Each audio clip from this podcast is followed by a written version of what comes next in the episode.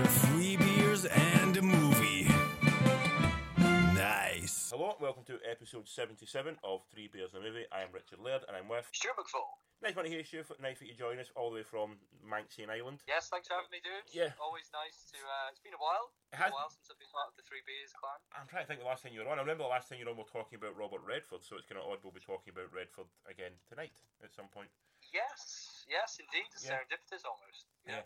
Um, so I'm at home. I'm assuming you're at home as well. I'm not drinking because I'm dying of the flu. Are you drinking at all? I am not. No, so we're letting the side down here, dude. It's an odd household right now when Jill is drinking and I'm not, which is yeah, it's, it's very strange. She became very acquainted with the Dead Pony Club from Brewdog, so she's she's enjoying Oh, excellent. she's enjoying that just now. But I'm I'm not drinking.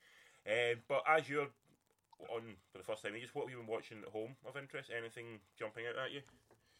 Uh, I've watched a few things, random watches. Uh, I rewatched Platoon not long ago, which was as amazing and harrowing as ever. Really, really good. Um, just a proper classic. It's one of those. The more I watch it, the better it gets. Yeah, Um, but I, I felt very, very empty afterwards um, and guilty, a lot of white guilt. Um, yeah, not by What's- no means a happy film. yes, Yeah, tough, but no, yeah. Yeah, it's, it's, it's one of those films that you always want to. It's, I can't think uh, of the other films that we can probably name like examples of as well, where you want to watch it, but the urge to watch it and knowing the content means you don't really feel you want to watch it, but you know it is a great movie. Yeah, it's it's a total conflict. It's it's better you're watching it for the first time. Yeah. When you are aware of it, it's you have to work yourself up. You have to be in the right frame of mind for it. Yeah, you got you. could- It, it's very rarely you come home from a night out and go, or even a day and go like, I want to sit and watch Platoon. It's a very odd set of circumstances that would, that, that would come together. Yeah, that would come together to go, oh, I really fancy Platoon tonight. It's like, why? Why do you fancy Platoon tonight? What is what's going wrong in your day that you want to watch Platoon? And it was like if someone said Um, to you one so- night they sat and watched Shawshank Redemption, not Shawshank, um, Schindler's List, you'd be going like, why, why, Oh, why, why did you watch been- that? Why? I've been work, trying to work my way up to watching Schindler's List for uh, for the second time for about t- ten or twelve years. now, least I've never seen it, and I just can't. I just can't face it every time. I'm like, Yeah. no, I just can't do it. Yeah, I have no, I, have, I, I thought it was an amazing piece of work, but I have no, I have no desire to ever watch it again. It's, it's just it's, Exactly. Yeah, same with stuff like even that stuff like Boy with Striped Pajamas, all that kind of stuff. I, just, I don't want to ever watch it again Yeah. because it's just it's, it's not good for you. Um, so, No. Yeah. So Platoon. Anything else? Uh, yeah, um, Jim and Andy, The Great Beyond, the documentary on Jim Carrey, uh, the making of Man on the Moon. Watch that.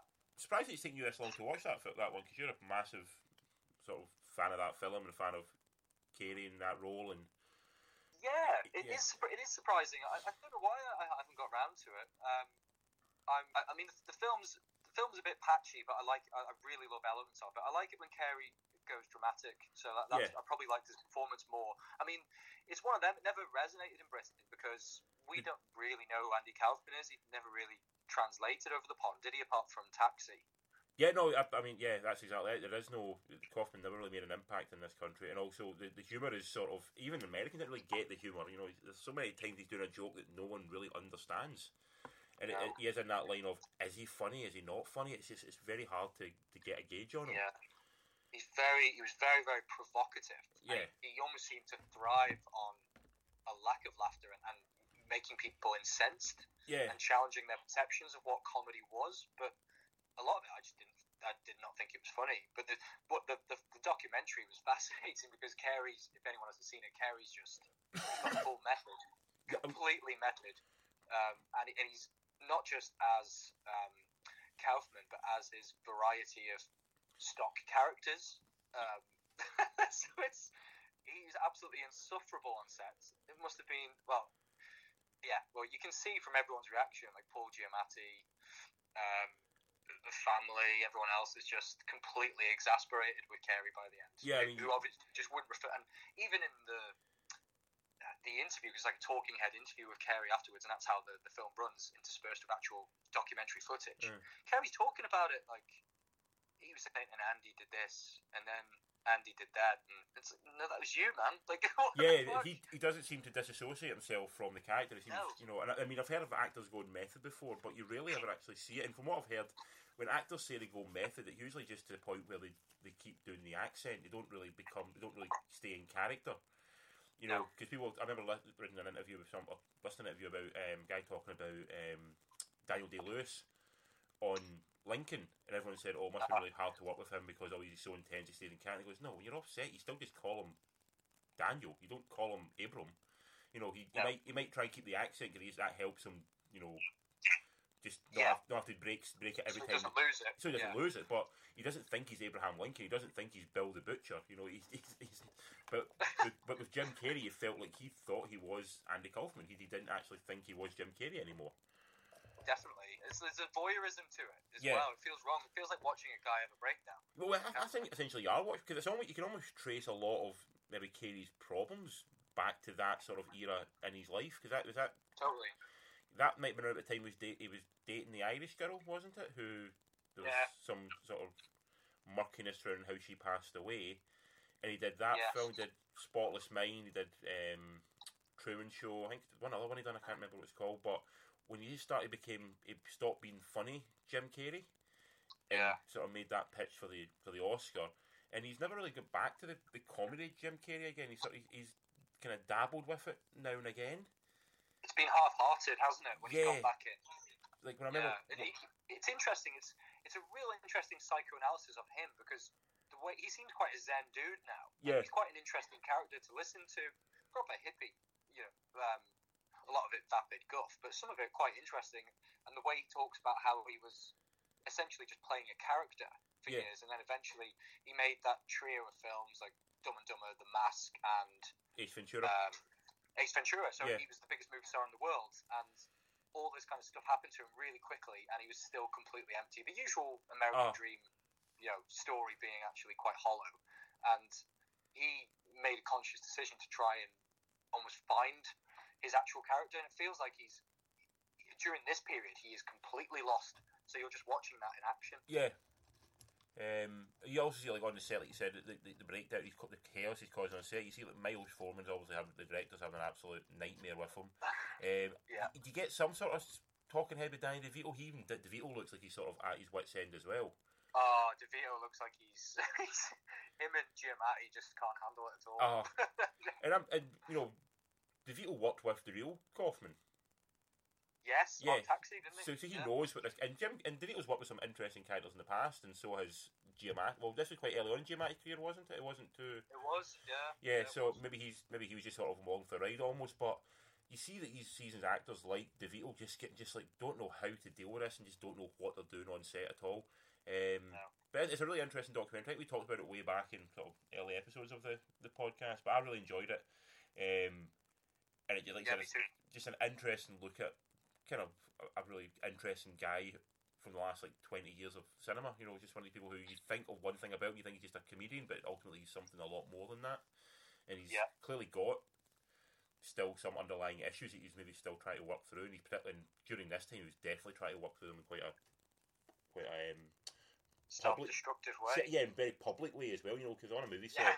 You know, there's 300 people on a movie set. He's not doing it in you know the privacy of his own home or anything. He's or amongst close friends. He's doing it in front of the craft service guy or the, you know, the the best boy. It's it's, it's complete randoms on a set. He's doing it in front of you know. So Yeah, it's, he tries to break into Spielberg's, doesn't he? Yeah. stage. yeah. It's like I mean I'm sure if Katie wanted to meet with Spielberg, he, he could probably get one. You know, Yeah. you know? um, yeah. So very very odd. So anything else of interest you've watched?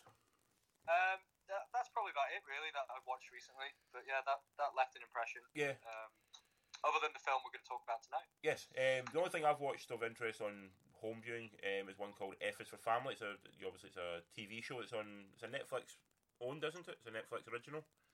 It is, yeah. Yeah, um, it's their season three. Um, after two very very strong seasons about a family growing up in I want to say it's Boston, but it's not Boston, is it? They're, they're living in. No, but it, it, it sounds like it should be. Yeah. you know. I don't know if it's- Snarl in the voice. I don't know. I don't know. Maybe it's maybe it's New York. Maybe it's upstate. Maybe it's sort of like Yeah. maybe New Jersey, but it sounds like it's it's a blue it's a blue class state, it's a working collar, blue collar kind of state.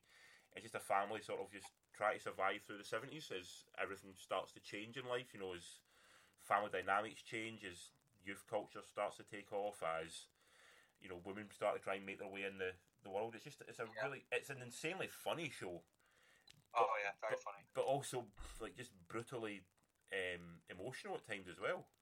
It is. Yeah, it's it's a proper heart and sleeve show, isn't it? It Yeah. doesn't hold back.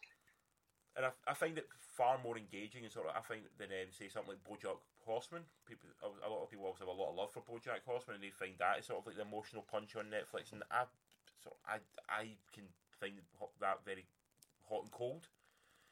Yeah, I, I- I think I think BoJack is striving for some artistry more so. It's a bit more try hard than F is for Family. Yeah, Um, Bo, BoJack is hit and miss. And BoJack isn't funny enough to No. counterbalance the sadness. I Yeah. don't think. I think also BoJack sort of is trying to be too like almost it's it's trying to be too fant like sort of put too much of a fantasy into it, whereas the the F is for family. It's very very funny, but it does feel exceptionally real. You know, guys who are like that. You know, you know the Oh yes, you know- that's it. It's on the it's on the nose, isn't it? You know, Yeah. it's not radically different. It's it's in a different part of the world, different geog- geographical um, part, part of the world, but we can resonate that from a working class background. You Yeah. can you can relate to that yeah, definitely. you recognise the father, you recognise the mother, you know, you recognise Yeah. you recognise the kids, for example. Especially if you grow up in a family with like you know with siblings, you recognise that dynamic as well. And you Hundred percent. even the um, who's the who's the sort of the, it's not it's Sam Rockwell plays him the sort of the douchebag sort of try to hold on to. Oh, the hippie, yeah, the hippie dude. Yeah, everyone Uh, knows that guy who's trying to hold on to his youth, and everyone thinks he's cool. But ultimately, he's probably the saddest character in the entire show. You know, he's, he's, like, he's the loneliest character in the entire show He as well. He, he's the most heartbreaking, isn't he? Yeah, He's just everything about him is just yeah. so so sad. Um, Yeah. But no, I think I think it's been a really. I mean, I love season one. I love season two, um, and I'm about halfway through season three, and I think it's again, it's absolutely fantastic. It's great. It hasn't dipped at all for me. It's but I'm, I'm about the same as you. I think I'm maybe one behind, five episodes in. Um, they, I like the new uh, edition of Vince Vaughn. Vince Vaughn's character in this. He this plays series. uh, pilot, yes, yeah, yeah, yeah. There's real pathos to his character too. yeah. Like the whole, yeah, it's all like this macho exterior. It's almost like the the Nam thing, coming back as a hero when actually he's, he's desperately lonely and sad and all up front. yeah, Um, and he treats his wife horribly, and yeah, it's I don't know where they're going to go with that, but that that kind of where I was up to, it was looking like it was going to end up quite quite somber. yeah. I mean, it's, I Um, mean, it's all, I said it's it's the kind of sad thing is it's tackling things that happen in. Like, I think this is set. It's set in like mid seventies, isn't it? Yeah, yes, but everything seems annoyingly sort of relevant. yeah, very much so. yeah, like it's just, definitely. you realise every generation does the same shit over and over again. You know, it's there's, Yeah. there's, there's really no difference. Although the music's slightly different, that's really all the thing that, that changes. the music and the clothes. That's Music, about it. music, clothes, and wallpaper. That's that's what all that really you know, changes up. yeah. Um, but yeah, I thought I think I'm really enjoying it. It's a really well done show. Um, I've really like Netflix. I've, I've I've really enjoyed Netflix's animated output. I think they've done really interesting stuff. Like BoJack, like I said, when it is on form, can be fantastic. Um, It can be, yeah. yeah, uh, I really enjoyed Disenchanted as well, the Matt Groening one. Uh, I I watched uh, Disenchanted. I thought it was really sweet. Thought Yeah. very interesting. Lots Oh. of ideas. Really good. Yeah, it feels like it's it's got um, it's got somewhere to go. I like the the fact that he didn't just do a Simpsons sort of rip off. He he done something a bit different. It's, it's you know it, it follows on a story. It's not just doing episodics. You know, episodic episode. It's doing actual. No. It's a, a narrative. Um, I've not watched the one that's out. It's like a space one they've got. It's like Space Frontier or something or space. Uh, I can't remember. Oh yeah, I've, I haven't watched that either. Yeah, you watched that Big Mouth. What's Big- that like? Big Mouth is it's at times it's very very on the nose, much like um, uh, F is for Family, and it can be really touching. Other times it tries to go really big and trying to, to make to shock you, and it goes a little bit too far sometimes. You point going like you did need to do that, and just be, saying that doesn't make you smart or clever. You know, it, it, Mm, one of them. yeah, Okay. being offensive for offensive sake isn't smart, isn't clever. You know, if you if you can be a, if you want to bring someone attention to something, that is absolutely fine. There's no issue with that whatsoever. Um, and we'll get to that in one of the films later on. But if you just want to do it because you think we'll get a cheap laugh and you and you kind of back yourself into a calling you use it, then I'm bored of it. Then I'm like, eh, I didn't really need to do that. Yeah. Yeah. Okay. I'll, I'll check it out. Check it out. Cautionary tale. Mm. But season two is definitely stronger than season one. Um, when it comes to Big Mouth, Big Mouth, I think was uh, season one was very much on. Let's try and be uh, the not quite grossest, but let's try and say shit that no one like. Let's stuff that Family Guy won't say. We're going to say it. Wow. bloody hell, Yeah. really. and it's and you go, "Ah, okay, it's funny to see it, but that joke, that, that kind of joke only lasts for one or two episodes. After that, you go like, well, we need you need to do something more than just say There needs to be purpose behind it, doesn't there? Exactly. Otherwise, it's just a- offence for offence sake. Exactly, and that's that's boring. That's dull. Um, but yes, that's all I've really watched at home. Well, apart from one of the first film I'm going to get to this now, which is a Netflix original, which you haven't seen, but I'm going to talk very briefly on it. Um, which is Mowgli, the Legend of the Jungle, Yes. which is directed by Andy Serkis of obviously Gollum fame, but he is now Solid, yeah. yeah, he is now pushing himself into being a director. Um, this is his second film, although it's the first one he directed, but it's the first, second one released. Um, he's, the first film he did was a film called Breathe that was out, I think, last year. Um, Yeah, I remember you guys talking about it at um, your man Spider Man, Yeah. What's his name? Andrew Garfield, I think Claire Foy was in it That's as well. Um, Oh, about, yeah. about a guy who's got the funny, the a guy who got polio and sort of didn't see it as a, a death sentence. He tried to give him a life rather than just being confined to an iron lung. Actually, Uh-huh. a rel- a very sweet film. You know, um, had a lot going for it. A good kind of that, that was a good Sunday afternoon watch. Um, Ah, cool. This film, Mowgli, obviously, as you can tell by the title Mowgli, it's about Mowgli from, well known from the Jungle Book.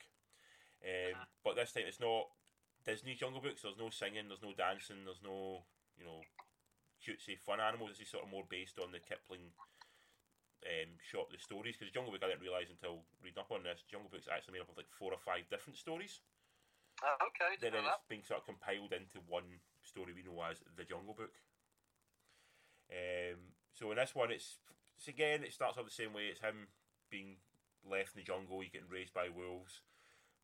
But in this one, he's sort it's him trying to find his place. Of is he a man? Is he a part of the wolf pride pack? Wolf pack? Wolf pack.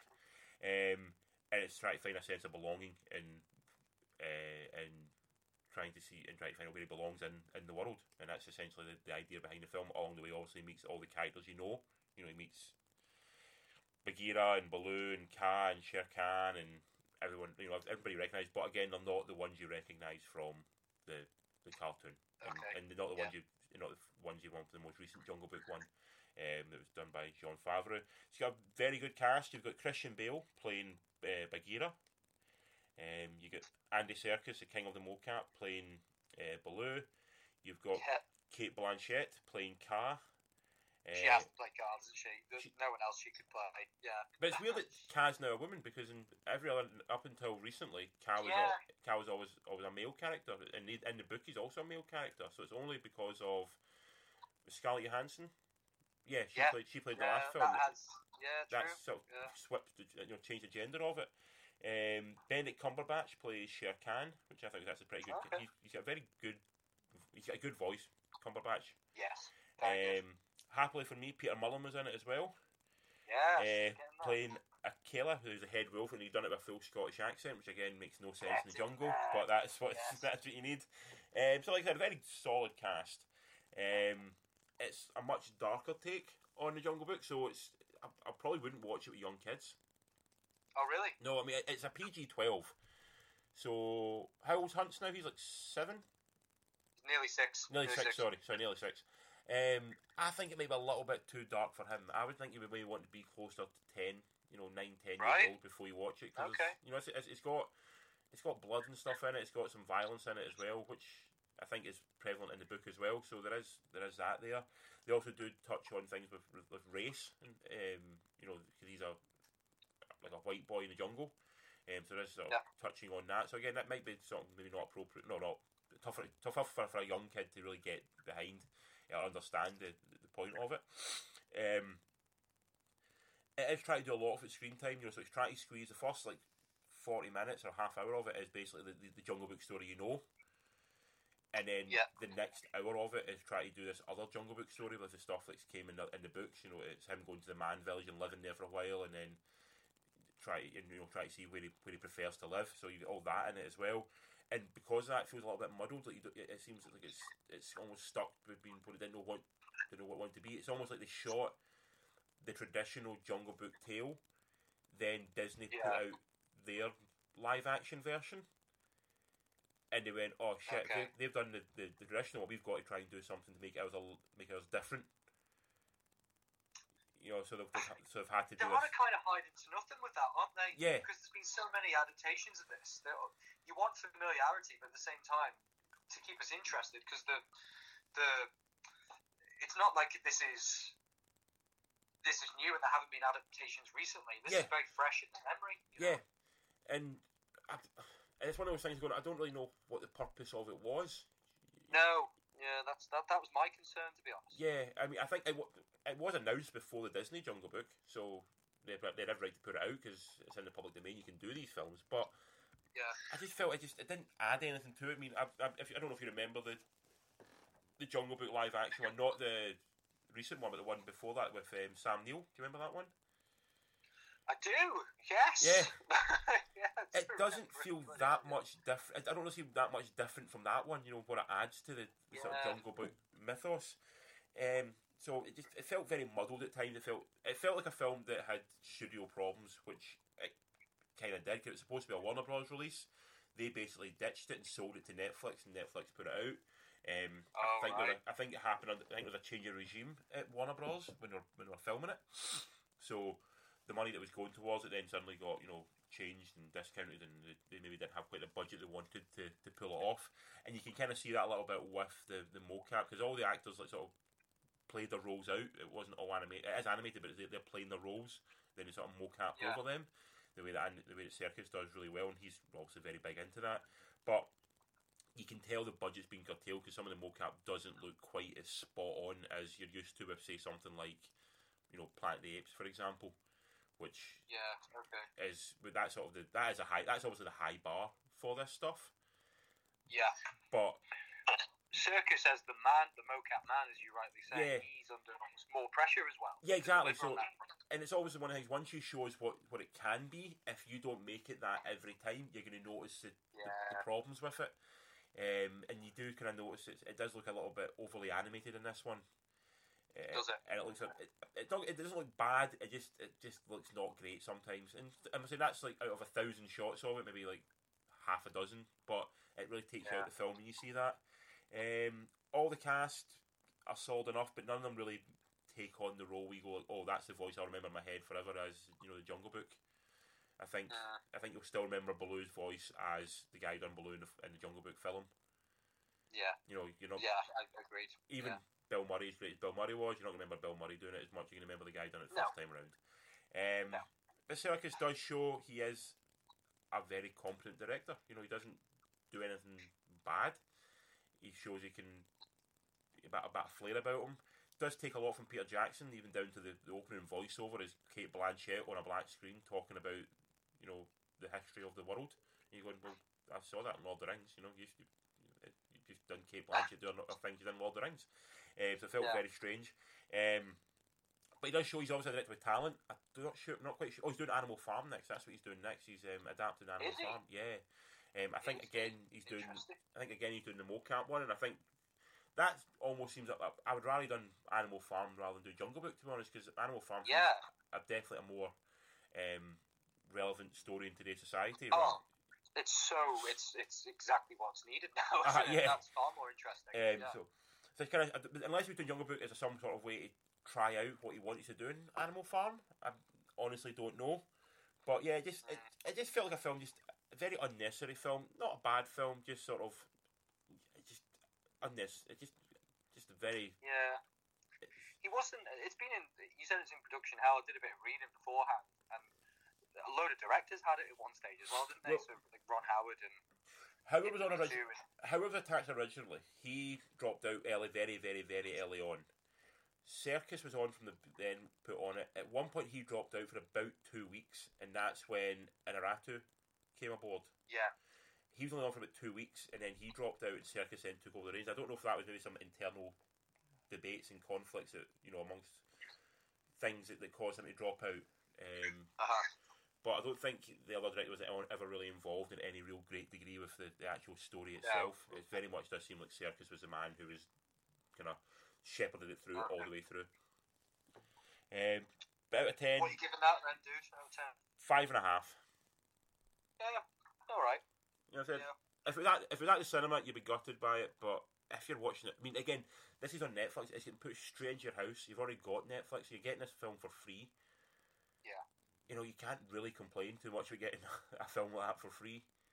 No, You know, and no, it's it's you know you think of it just to sound like an old fart, but you remember you know four terrestrial channels on a Sunday, and you'd be scratching around for something to watch. If this came on, you'd be happy enough. Yeah. you, I suppose. exactly, yeah, it, it's it's insane. This film's put straight into your home, and you can say you don't like it. You know, it's like, well, you, you never get this film before in your home. You know, this is this is like a, a No. A hundred million budgeted movie that you're getting straight into your house. You know, you should have to go to cinema and see this kind of film. And maybe the cinema might actually look better. You know, the, the scale of it does seem very large, much like Annihilation um, earlier on this year. Um, but yeah, five and a half out of ten. Yeah. Okay. My next film is a cinema release. Um, it's one you have seen. So yeah, Yes. uh, it's a film called Sorry to Bother You, Mm. which is directed by Boots Riley, and it's his debut flick. He is, I believe, a Yeah. rapper. I think. Apparently so. Yeah. Apparently so. I had no idea. I felt very old not having a goddamn clue who this man was. Um, No, but it's a hell of a name though. It's, a, it's an amazing name. Um, and the plot of it, I'm going to sum it up very simply and not try and ruin anything. Essentially, it's a guy who's essentially homeless, a black guy who gets a job at a, at a telemarketing company and begins to rise very quickly up the chain of the, the telemarketing company because he puts on a white guy voice and becomes less threatening to the, the customers. As he rises up the, the power chain, he begins to be awoken to things that are happening in the world. That's Yeah. and without ruining anything from goes from there. That's essentially the story of what of what the film is. It's one of those uh, very well put because it's one of those films that really is the less you know, the better Yeah. going into it, isn't it? Because I had no idea what the what the um, the third act twist on this film was, and if I'd known what the third act twist was, I would probably have been like, "That I'm not going to go and see it. That's so stupid. It doesn't make any sense." But when you but, but, when, but when you see it played out in the film, you you buy it. But we won't, we're not going to talk third act reviews. 'cause That's that's unfair. People should go and see this film. Um, but in the film, you've got Lakeith Stanfield, who plays the, the, the main the main main guy in the movie. He's from Selma. He's also in Short Term Twelve, which was a big favourite of ours a few years ago. Yeah, Uh, that's a very good film. Yep, he's also in it with Tessa Thompson from uh, Thor. She's in Thor, and she's in. I think she's dead in Avengers now, actually, but she's in Thor Ragnarok. Black, Black Uh, Mirror as well. what's she in? Sorry, She's in Black Mirror Oh, one episode. yes. Episode. Black Mirror as well. I thought she was English. I genuinely thought she was English until I looked into it. So Because of her, English accent. because of her Thor accent, or because of her Black Mirror accent? Yeah, The fact she was Thor and Black Mirror, so I just assumed she was English. yeah. Uh, you've also got Jermaine Fowler, who plays sort of the best friend in it. He's not been in much, but I thought he was very good in this film. I liked him. But Yeah. I don't recognise him. Yeah, no. I, I, you know, see my first saw, saw him, I thought it was Dave Chappelle for half a second. Oh yeah, hundred percent. Yeah, he has a sort of he has the same delivery and the same kind of nervous energy that Dave Chappelle had in his stand-up comedy when you watch that the early stand-up. But it been Yeah, the kind of wiriness of it. Yeah. Wiriness. Yeah, yeah. um, you've also got in the film, which I was nice to see, Danny Glover popping up. Oh, I loved a bit of Danny Glover. Yeah. I was very happy with that. Yeah, uh, you get Steven Yeun, who is from The Walking Dead. Um, he plays Glenn, The Walking Dead. He's he's also one of those guys who pops up in everything. He's Yeah, he's been in loads, hasn't he? Yeah, I mean, I- I know from his Proper Wolf- Yeah, Wolf of Wall Street he pops up in, I'm sure, at one point. He's, a, he, he's one of the guys he's always in, just pops up everywhere for, like, you know, a few scenes and then that's him. Scenes, yeah. Um, and also Armie Hammer pops up in it as well. Um, and I, I'm a big, I'm a big fan Yeah. of Armie Hammer. Um, am. so, what did you think of this one? I, I loved it, man. I, you know, we're we're film buffs, we're film geeks, but we've seen a lot of stuff, and there's so many films you've seen. You go, that's a good film, but it's kind of an updated version of a film I remember seeing 20 years ago. Yep, absolutely. this Yeah, is quintessentially not that. It's the film for the jaded film uh, film goer. yeah, It really is, and not everything works, but No. it is really going for it in every way. It's a proper, it's you know like a punk band's debut album that's just full of vibrancy and energy. It feels like that. It just feels so fresh and interesting, and you don't know where it's going to go. I really enjoyed it. What Yeah. do you make of it? well, much the same. It feels like uh, Boots Riley's a guy who's maybe been trying to get something like this made for a long time. He's finally got the money to, Yeah. to do it, and he's went, "I'm going to throw everything I possibly can at this thing." And like you said, it is like it is like a, a debut punk album. Not everything works, but there's so much stuff in there that does work that you're you're intrigued to see what will happen as he starts to refine it. You Yes. know, if he if he starts to you know his next film, if he decides okay, I know what worked in that one, I'm going to take this, take that, I'm going to leave this kind of stuff behind. Yeah. He can make something really special. 'Cause I love like the stuff, the, the stuff of he, when he's on the phone to people, and he sort of drops into Ah. he drops into their life. That was so clever and so inventive. And again, I I don't think I've seen somebody do that before. Don't you think it was not derivative, but the kind of thing you can imagine the Coen brothers do? That It- it- kind of It felt fever dream, that fever dream kind of alternate hyper reality it, thing. it had a bit of a Coen Brothers in it. It had a, I mean, at times it had a little bit greasy strangler about it as well. yeah, Um, yeah, it did. Jesus, yeah. it had a little bit.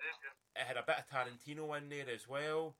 It did the whip smart quality of Yeah, it. Yeah, it just it had a little bit of everything. And it's again by being a little bit of everything, it became almost impossible to um, sort of pigeon in any way.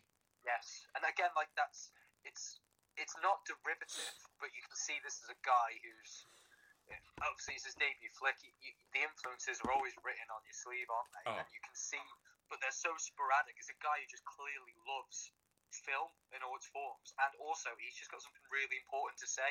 Yeah, he does it even- with- Even not film, he's, he's clearly he's an artist. You know, if he could, if he could have told Yes. this if he could have told this story via rap or via sort of via, via some visual presentation like you know an, art- an art installation, he would have done that. But obviously, he found Yes. himself that he couldn't do it that way. So the only way he could tell this version of this story was to do it in this medium. And you could easily have seen him. I I know somebody else could have done this idea by a comic book, and it'd been totally valid as well. yeah, oh, yeah, so he's completely. this is the way he wants to tell this story, and it is it just it grabs you. And I watch a lot of films every single year. I watch a lot of new films every single year, and it's very very rarely you're actually surprised by something. Like you said, a lot of stuff you watch, Yeah. It's an update of something you've seen in the past. Yeah. You know, and sometimes sometimes we'll get something like that later on, but that is brilliant and that is great and that is something you enjoy and it's like a big blanket you wrap around you and you love it. But to see some yeah. yeah, comfort. But to see something that's new and you go, holy shit, that is not what. I, when I came into this cinema to see this tonight, I was not expecting to see that. It's like when we, you know, it's like when I. That's why I get excited about going to see, and I can't pronounce his name, but the guy done the Lobster, and he did. Um, Oh yeah, yeah. I love his films for the same reason. Yeah. yeah, yeah, he's, he's got a new one coming out called The Favourite, which is out in January. And I've yeah. seen the trailer. I've seen the trailer like 15 times. I have no idea what that film's about, but I know for a fact I want to see it because something's going to happen in that film that I'm going to go, what the fuck? Did, did, what? yeah, exactly. It You will know, challenge you, Yeah. and it will, it will, it will take you places. Not, it won't go down tropes. You know, it won't use tropes. Yeah. it will take you somewhere you completely you don't expect it to, to go. You're a man of a, a, a. I'm not giving anything away here, but you're a man who loves a good double bill. yes. This would be a good double bill with Get Out, I would imagine. I would, yeah, get out. I've thought that get out of a good double, a, a good hit with it. I even think something that sounds insane, but see something like Wag the Dog or something alongside it. yeah, no, I can see that. No, yeah, some, something Yeah, because yeah. like you both can, or even you know what, you know what generally about I think a good one alongside it would be Network. Yeah, Just, Yeah, yeah, yeah. just that biting sort of satire on you know that, modern society. That, that, that satire that's almost visceral. Oh. And, and yeah, yeah, absolutely. I mean, um, Yeah, it's, really fucking funny as well. it's though. very, very It's funny. really funny. Um, but it does that thing that, that network, even something like it sounds really dumb, but even something like RoboCop does, where it takes that sort of like it takes what the world could be, and you go, that's not our world, but you go, you know what, that's not a kick in the ass off what our world could be. You know, No, it, it- it's, not radically different. Not Yeah. radically different at all. you know, and again, the like the favorite, not the favorite, sorry, the Lobster does that a little bit as well, and also what was, what was his second film, the one with Colin Farrell, and it's uh, I really love that. I made my top ten on three movies. Uh, Yeah. Killing of a Sacred Deer. yeah, something like that. You know, it's when you just go, this is just it's it's not our world, but fuck, it's damn close, and it's and it's eerily close, Yeah. and we're only And maybe that's scary. Yeah, and maybe only one Like- sort of weird government policy away from that being our world. Well, Armie Hammer is a very believable character in this. Yeah, It, it, it, even just, but despite the madness, without giving everything away, yeah, despite the utter madness that he is behind, yeah, his character is not. I mean, that's not even. That, that's on the nose, Yeah. much. You know? and he even says at one point, like, "I'm not crazy. I'm not a mad. I'm not mad. This just makes sense." And there's like, there's so many policies even now. Like, like, like, we're not crazy about doing this. It's just because it makes more sense to do it. And like, no, that's fucked up. Um, and it felt like Hammer was. He felt like he was a really having a really good time doing it as well. Armie Hammer. He's turned into a really interesting actor as well. he has. He You know, has. Yeah, you know, he he's, was- he sort was- of I remember he was.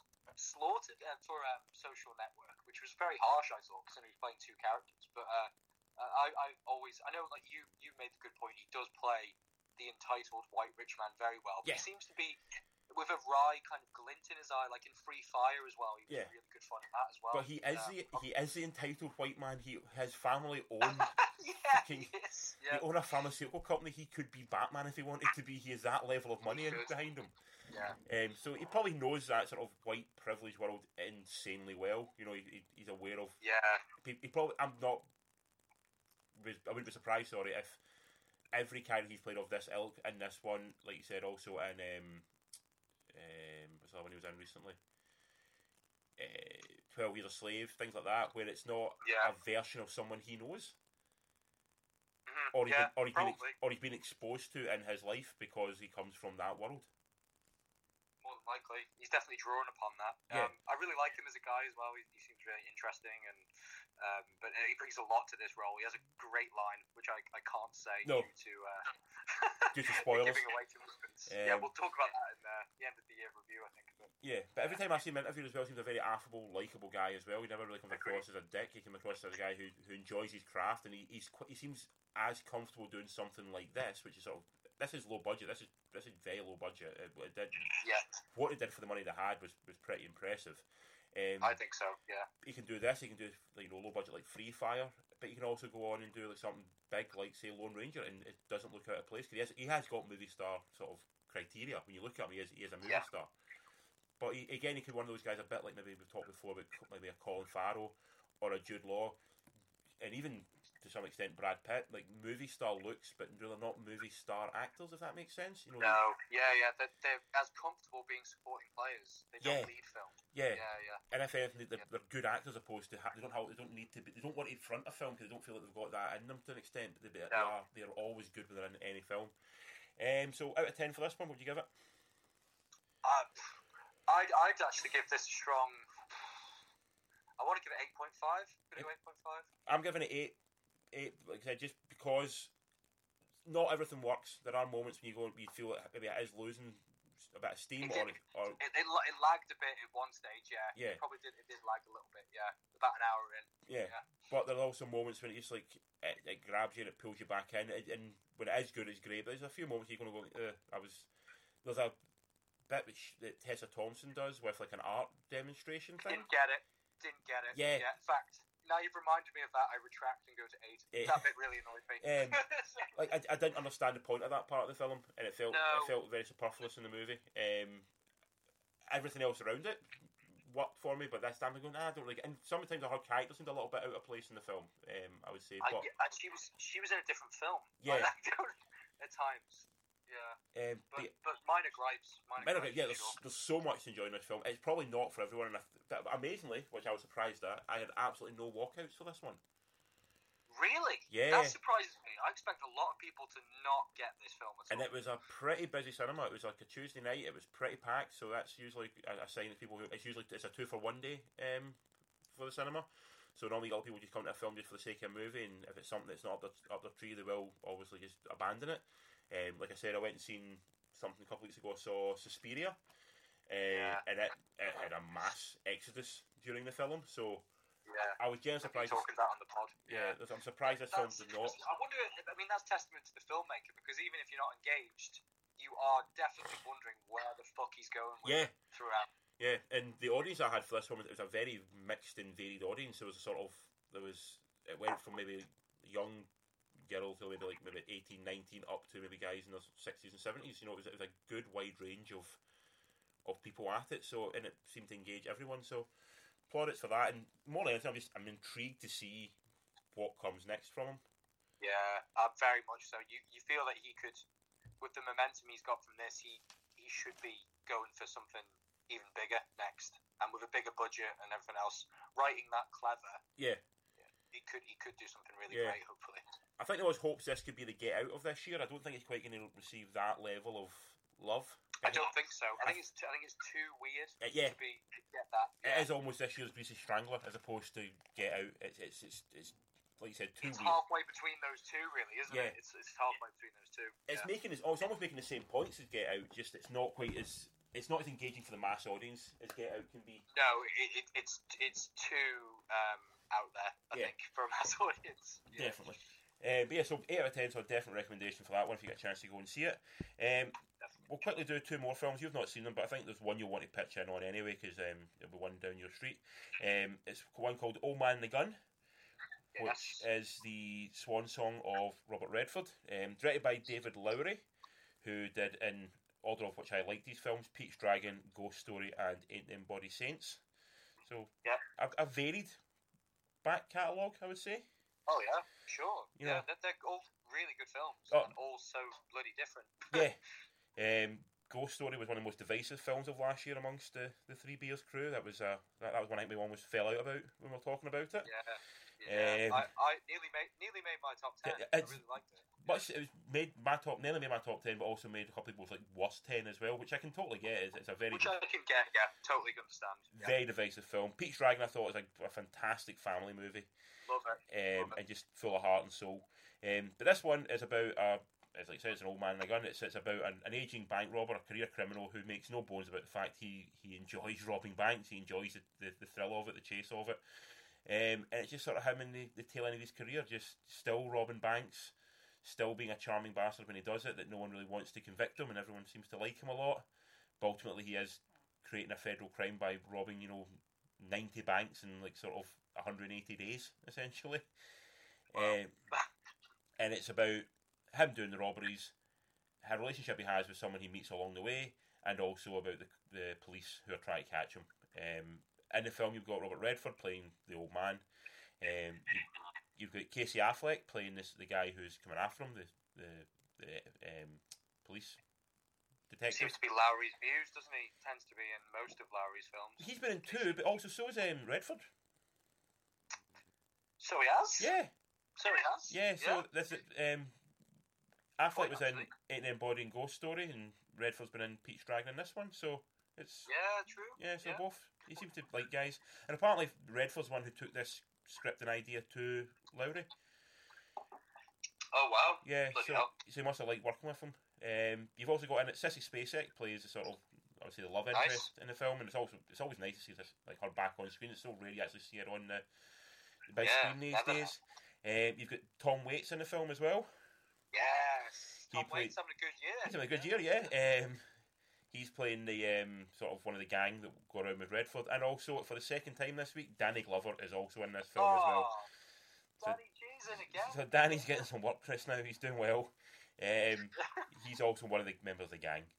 Um, this is it's it's a lovely film. It really is. It's a it's a it's a beautiful love letter to Redford himself and to the career that he's had. You know, it's it's there's a lot of little touches that are um, picking up on Excellent. On his other films. You know, like down to the point. I'm not going to ruin it for you. There's a moment Affleck does something, and you go, "That is a." If you know what it is, you recognise it instantly as what he's doing. Really? Yeah. Oh, that, that excites me. That Yeah. me. And, honestly, it, it's a simple, subtle, tiny thing. Yeah. But when he does it, because we were in the cinema, and there's a lot of people just went. There was a genuine awe when he did it. Like people, were Oh, people, people were genuinely very Oh, happy. Um, so it obviously it made me realise I was in a cinema with people who are fans of Redford, so the people picked up on what, what he was doing, um, and I really liked that. It's it's a very simple story essentially. You know, he's not doing much other than robbing banks and sort of basically chatting with Sissy Spacek, and then also kind of teasing the police a little bit, kind of almost catch me if you can style. Um, but you're just this, the story's just there, so you can spend a hundred minutes with Robert Redford. You know, and and, Yeah. and watch and watch him be the one of the greatest film actors of the last what 50, 60 years, and you realise why he was one of these guys who was in everything and was brilliant in everything he did because he is such an engaging actor and he's such he has got a face that you want to watch and he's he is so charming. He is you can be also a little bit of darkness here as well, but he's just just magnetic in the same way that you know his partner in crime Paul Newman was for so long Yeah. you, you cannot take your eyes off him when he's on screen. You know, Nicholson's No. got it as well. Redford's got it. Um, I'm trying to think who else. Not many have got that. Not many have got not that. many. Just just that instantly iconic. You, you you do not want to look away from him.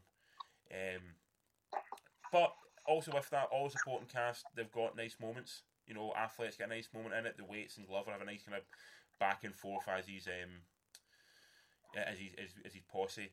Um, but it's it's um, Redford and Spacek who sort of have the nicest because it's these moments in a diner. You know, sometimes they're just sitting talking, and you're seeing two grown ups talking. They're not trying to, you know, sort of get anything out of each other in a way. You know, something you always think they're looking for an ulterior motive. It's it's just watching two people who seem, who seem, seem to like and enjoy each other's company, chatting, and it's it's That's just, nice. and it's, it's just Yeah, again like, it's lovely to see, and it's just it's, Yeah. there's, there's this sort- they're almost little sort of like um, vignettes amongst the bank robbers, of just little, these moments of quiet as, as he chats away, as they discuss just life in general.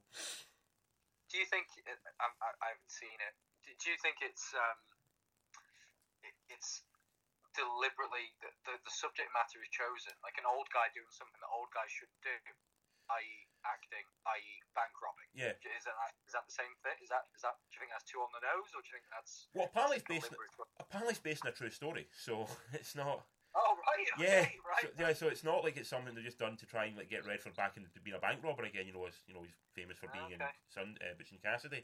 And it's based on a true story, so it's it, it makes sense that somebody like Redford would play it. To be honest, Yeah, so. he- yeah. So that that's maybe more a coincidental reality, or they thought, well, maybe this will this would be a, a fitting send off. yes, Interesting. there is a lot of So- there's a lot of nods to it- Butch Butch Cassidy. Is yeah, it, it's shot in a very almost Butch Cassidy esque way. You know, it's not doing it in a way that you think, oh my god, he's not having his own, own ideas when Lowery's directing. He's always a very competent director, but there's definite there's a lot of nods to the way um, that um, Butch Cassidy was shot. You can definitely see a lot of that in it, and it does feel very much like a spiritual sequel to to that film.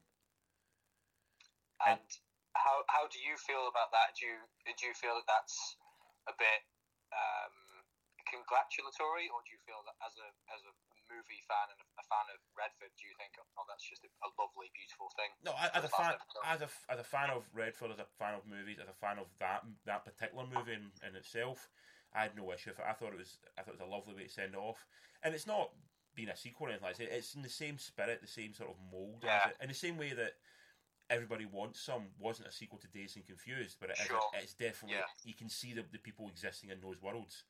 And we Yes. talked and earlier on we talked the Lobster and the um, Killing with Sacred Deer. They're not sequels or anything, but they live in the same world. You know, you The can same world. Yeah, it just feels like that kind of that kind of genre, and you know to see Redford on a horse at one point, you know, you go like that's Oh, that's it's what you want to see, you know, and it's just it Oh. felt right, and it doesn't quite have the gravitas that Newman's last film had with um, Road to Perdition. It doesn't feel it's that weighty of a film in the same in the same sort of guise as that, and Oscar worthy and all that kind of stuff. But as a as a send off and, a, and maybe a, a final you know, walking off the, the set kind of movie, it is it's a perfect film for Redford to sort of leave the stage on, and I had no issue with anything he did, and I was absolutely charmed with it. And he said, the talk about films that sometimes just a big blanket around you comforting. This is one of those films. It, it feels very, very warm, and just you feel like you you instantly know who this guy is. You know, Yeah. you, you don't need a lot of backstory, but you know who he is. You know, because you've you've always you can sense just the way Redford plays him. You just know I know who this guy is. It's, he is almost like the Sundance Kid a little bit. You know, you, you, if you're a film fan, you'll really embrace it in a big way. I mean, this this excite this excites me greatly. Yeah. To be honest, this feels like I'm gonna fucking love this. Yeah, Um, I'm, I'm really excited about it. Obviously, it won't come to the man aisle, No. so I'll have to wait for a while. Will he? Will he get the? Be in the running for an Oscar? Will it be like a Martin Scorsese? Sorry, we didn't give you all the other fucking Oscars, so have this one um, as a consolatory prize. Do you think he'll be in the running for that? I don't think so. I don't think so. No. No, I, I mean they could do it for the reasons you're saying there, um, but I don't think so. He's got he's got Oscars already. You know, Yes. I think Yes, he's not yeah. got he's not got an acting one. though, I think we discussed, wasn't it? He's only got a directing No, one. yeah, Yeah. yeah, directly. Um, if he's going to get an acting one, he should have got one for All Is Lost a few years ago because that He is should have. How the fuck? Yeah. possibly one Wasn't of even the, nominated. Well, not yet, probably one of the greatest performances you've ever seen in a, in a, in a motion picture. You know, to do it completely silently, essentially. Silent movie, just Yeah, being violently battered by elements. yeah. Two hours. He should have got a nomination. He should have won it for that. I don't know who won that year, but he should have won for that that performance. It was a re- it was a really strong year. I'm sure we discussed it last Yeah. time. It was a really strong year, but he should have at least been nominated. Yeah, absolutely.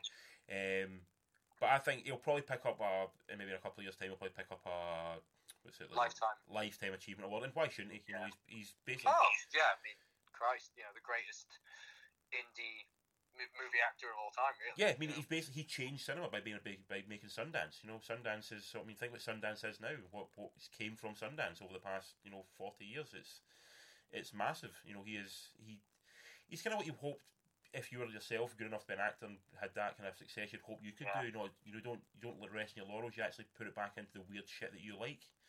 Yeah, and that's what he's like, always said. He's he's become a, a more than you know. He's not just taking from the profession. Yeah. that he's giving back as well. He's Giving huge amounts magnificent back. tempo. Um, out of ten, I would give it a very solid eight out of ten. Yeah. This excites me. Yeah. I'm really excited. I think I think my dad and I. This sounds like a hanging out with my dad, double bill, Sundance, and then smash this Yeah. straight after. Absolutely, it's a Sunday watch. It's a, a, a wonderful. Even if you, if you can get it over Christmas, perfect Sunday watch over Christmas. Absolutely wonderful to watch over Christmas. Very happy about that. I'm happy for David Lowery as well because he's, he's just a really interesting director. Yeah. Uh, he's just ve- you know he's veering from genre to genre and thing to thing. So that, this is very cool for him as well. Yeah, we, we, we like we've talked before. Try and compare the sort of current directing crop with sort of like the past, and you see like I always see like you know someone like J.J. Abrams is sort of like the Spielberg of now. Yeah. You've got the guy who um the guy who does um Midnight Special. Uh, Oh wow, yeah. Mike yeah what a genius that guy is. Yeah, Mike- Mike Nichols. Is it? Yeah, he's sort of almost. I was going to say he's almost like the Scorsese, but he's more like the Coppola. I would say now he's sort of he's that kind of. he's got the edge, hasn't he? Like Yeah. Coppola. yeah, yeah. Whereas Lowery might be more of a sort of almost like almost as kind of Scorsese, almost a little bit. He seems to have, he seems to like, Yeah. he moves he moves genres a little bit easier, a bit swifter. You know, doesn't seem worried about fluid. Yeah, he doesn't seem worried about capturing. You know, he'll, he'll do comedy now and again. He'll do a family, you know, that kind of stuff. He seems he seems quite happy. You know, flipping between genres. You know, a lot of the time. Yeah. Um, whereas the guys, He's strong, strong directing field at the moment. Yeah. I think really strong. Yeah. Um, so last film, very quickly, because I'll rattle through this one very quickly. Is one I watched literally about four hours ago. Um, it's called Tulip Fever. Uh, directed by Justin Chadwick, who directed the Mandela um, movie with Idris Elba a few years ago. Oh yeah, that was not very good. That was not very remember good, no. Um, the other, he also done the other Boleyn Girl. He done that as well, um, and also episodes of Bleak House. He's he done as well. Um, it's a very odd film. It's a plot. It's it's set in nine, in seventeen hundred Holland, where the whole country's taken up by the first sort of major investment bubble, which, if you don't know, is all about tulips. Okay. People were buying tulips at low price and like sort of cultivating them and then selling them off for massive amounts of money. Right. And apparently, Okay. it's exact. It's exactly the same as a housing bubble, and exactly the same up it bubbled and bubbled, and, and, and it one day bust. You know, and everyone was left destitute Yeah, because yeah, of because of yeah. flowers. Um, but in this, you've got um, Alicia Vikander, um, and oh god, my god, I forgot his name now. The Jew hunter in Inglourious Basterds, Christoph Waltz. He is. They are a, a sort of they're a couple. She's much younger. He's the older guy, and she's sort of basically she's been married off to him in an arranged marriage. Um, he he wants a, a a child, and she can't have kids. Essentially, it's not working. But she's also having an affair with Dane DeHaan, who is an artist who's drawn a picture of them. Um, at the same time, the local the, the girl in the house, the, the sort of the, the housemaid, played by Holly Grainger, gets pregnant to Jack O'Connell, but Jack O'Connell runs away to the navy, and Alicia Vikander and Holly Grainger hatch a plan to pretend the kid is Alicia Vikander's in order to trick um, Waltz into the fact that he's now got a, a kid. It's a very fucking convoluted plot. Throw into that also you've got a whole shit with tulips and investment bubbles as well. Right. Yep. And, and on top of that, you've also got Judi Dench popping up in it. You've got Zach Galifianakis popping up in a. In a What? yeah, Right. I didn't notice him. I was like, that is fucking bizarre that he's in this. Um, Kevin McKidd also pops up in it for some bizarre reason, and Tom Hollander as well. It just it seems there's so much shit going on in this film. It's, it's for what it's for, it, for what it's supposed to be, sort of a, a quite a quaint period piece. I felt like there was a shit ton of plot in it. Um, but it's a very odd period drama. It's trying to it's try it's, it's a fifteen, and I saw it. It's a fifteen rated. I saw it two o'clock or half two, sorry, on a Thursday afternoon. But it was me and pretty much everyone else in cinema was about sixty five years old. And the first thing that comes up, the first thing that comes up when you come and see it is it says you know the BBFC warning, and it says you know that warning of you know bad language or whatever it is. But this one comes up with you know hot, um, not hot. It says something like strong sexual scenes. You're like oh fuck. You know, it's like I'm going to feel awkward about this. You know, I'm going to feel strange, you know. So the, that I felt it, was, it felt strange being in the cinema for this one, but also at the same time, it's trying to be a bit of a sort of farce as well. You know, it's trying to Oh, it's trying to do that as well. Um, bloody hell, that sounds awful. and it's try- it never really commits to anything it wants to do. It just sort of it sort of flips between all these ones, but tries to throw a bit of human drama into it as well. Um, it suffers from being quite cheap looking as well. It's obviously hindered by budget, so everything looks like it takes place on about three sets. You know, you just, just sort of redress them and reshoot them at different angles, make it look like a different room. You know, so, Okay. so it has that sort of BBC drama esque thing about it. Yeah, it You know- sounds like a BBC drama. Yeah, and maybe it's one of the things we're so used to BBC drama growing up with it that we don't appreciate it when we see it now. Whereas people in America might, might really dig it because they're like, oh, we didn't get this when we were growing up, we didn't have this kind of stuff when we were growing up, but we're so we just That's just true. Yeah, that is true. But we see it as a bit. We're a bit jaded by it. Yeah. And if, if, if it's not classics, like you know, I love a bit of Jane Austen. Don't get me wrong. yeah If it's not that, that were great writing, then it just comes across as a bit, a bit camp and a bit lifeless. I don't that's- know, just a bit meh. yeah that's what that's what I got from this one a little bit. The the cast are all playing very much within the lines. They're not really. No one feels Yeah. really straight. You've seen. They're all good. I mean, I've mentioned Alicia Vikander, Dane DeHaan, you know, Jack O'Connell, Holly Grainger. They're all good actors. Good, good cast to be fair. Very- what's very Zach's doing? Doing- Yeah, What, very. What's he doing? Who? What's Zach? Um, He is a drunken. He is a drunken best friend of Dane DeHaan, but he's literally in it for about three scenes. Oh right. Very strange. It's very very odd. Um, but none of them look particularly stretched by what they're doing. You know, they don't look. Like they're, No. It's it's almost like turned. You know, they've, they've signed on for the job on the Tuesday, and they were told to be on set on the you know the Thursday afternoon, and they've just went yeah fine, we'll just be on set on Thursday afternoon, and we'll, rattle this out in a month, and that's it. They don't really seem to have. There's no real investment in any of the roles. Um, yeah, so it has some kind of nice moments about you know Holly Grainger in particular, a fan of. I like her a lot, um, but just kind of blah to be honest. And, and very much you've seen a lot of it before, and just you've seen it done better. Yeah. Instantly forgettable by the sounds of it. Yeah, Um, th- I mean, there must be kudos for Alicia Vikander getting naked at least. that's I mean that's always that's always enjoyable. Um, Dane DeHaan, you know, looking again like a Leonardo DiCaprio clone that's gone wrong. Uh, what's the private? I think it's it's surprising that Jack O'Connell was in it because like I What's he doing? He's like a rising star. He Yeah, this. it felt an odd direction for him to take. You know, to do this film after doing Money Monster, which I thought he was excellent in. He was great in that man. Like this sounds like the kind of film he would do when he's trying to, you know, make his way into Hollywood, like stepping stone. Yeah, that's exactly what I thought. It felt like a film he should have done five years ago, as opposed to doing it now. Um, so uh, unless he committed, unless he committed this a while ago, and it's been sitting Maybe. and it's been sitting on the shelf for a while, and they've only just got round to releasing it now, that's also a possibility. I don't know. And Alicia Vikander Possibly. works so much that you know you don't know when films she's doing are actually released because she just she makes so many films.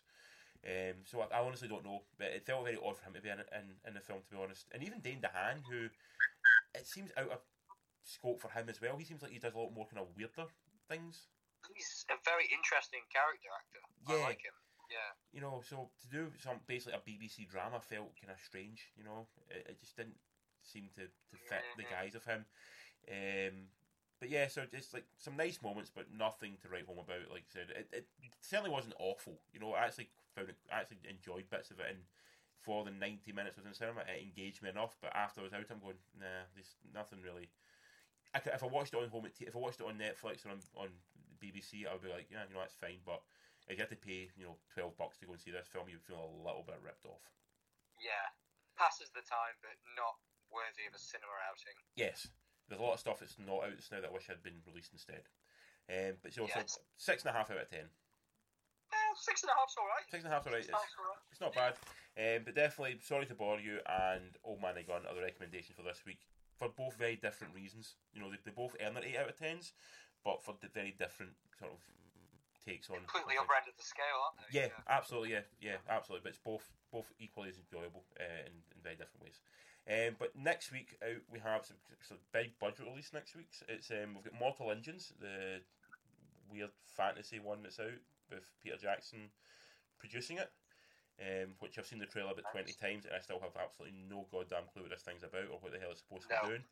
Um, But it looks intriguing. it looks intriguing. It looks like Mad Max with cities, but I don't really know where you go from a story from there. Um, Yeah. Also out, it came out on Friday. I've not had a chance to see, unfortunately. Is Spider Man Into the Spider Verse, which I've heard nothing but phenomenal things about. So I'm actually really Yeah, I've heard it's fucking amazing. Yeah. that kind of crept up on us. Yeah. yes, I'm really looking forward to that one. Out yesterday um, was Aquaman. Oh yeah, I can imagine that's going to be fucking terrible. Yeah. so we'll we'll see where that goes, and also maybe review it on next week's show depending how times are. But Bumblebee is out um, next week as well. I I dismissed that, but you you said I, I, I might like that as a, a proper Transformers geek who I'm lost. I've been hearing Yeah, very. it looks fucking. It looks quite stupid and fun. It know. seems it can be very strong reviews. It seems like it's got a lot of heart to it. it the, the reason why I want to go and see it is Travis Knight directing it, who directed Kubo and the Two Strings. Yes. So- yeah, I really like that film. He seems an interesting guy. He seems like he's bringing a little bit, bringing some heart back to the story. And make, Art. yeah, From make- soulless Michael Bayisms. Yeah. yeah, make make it about a kid in a, a kid in a car. That's kind of what they're going to go back to. But Yeah. that is it for this week, dude. So thank you for joining us. Thank you, sir. Pleasure Yeah. as always. Awesome. So I've been Richard. You've been, I've been Stu. and we've been.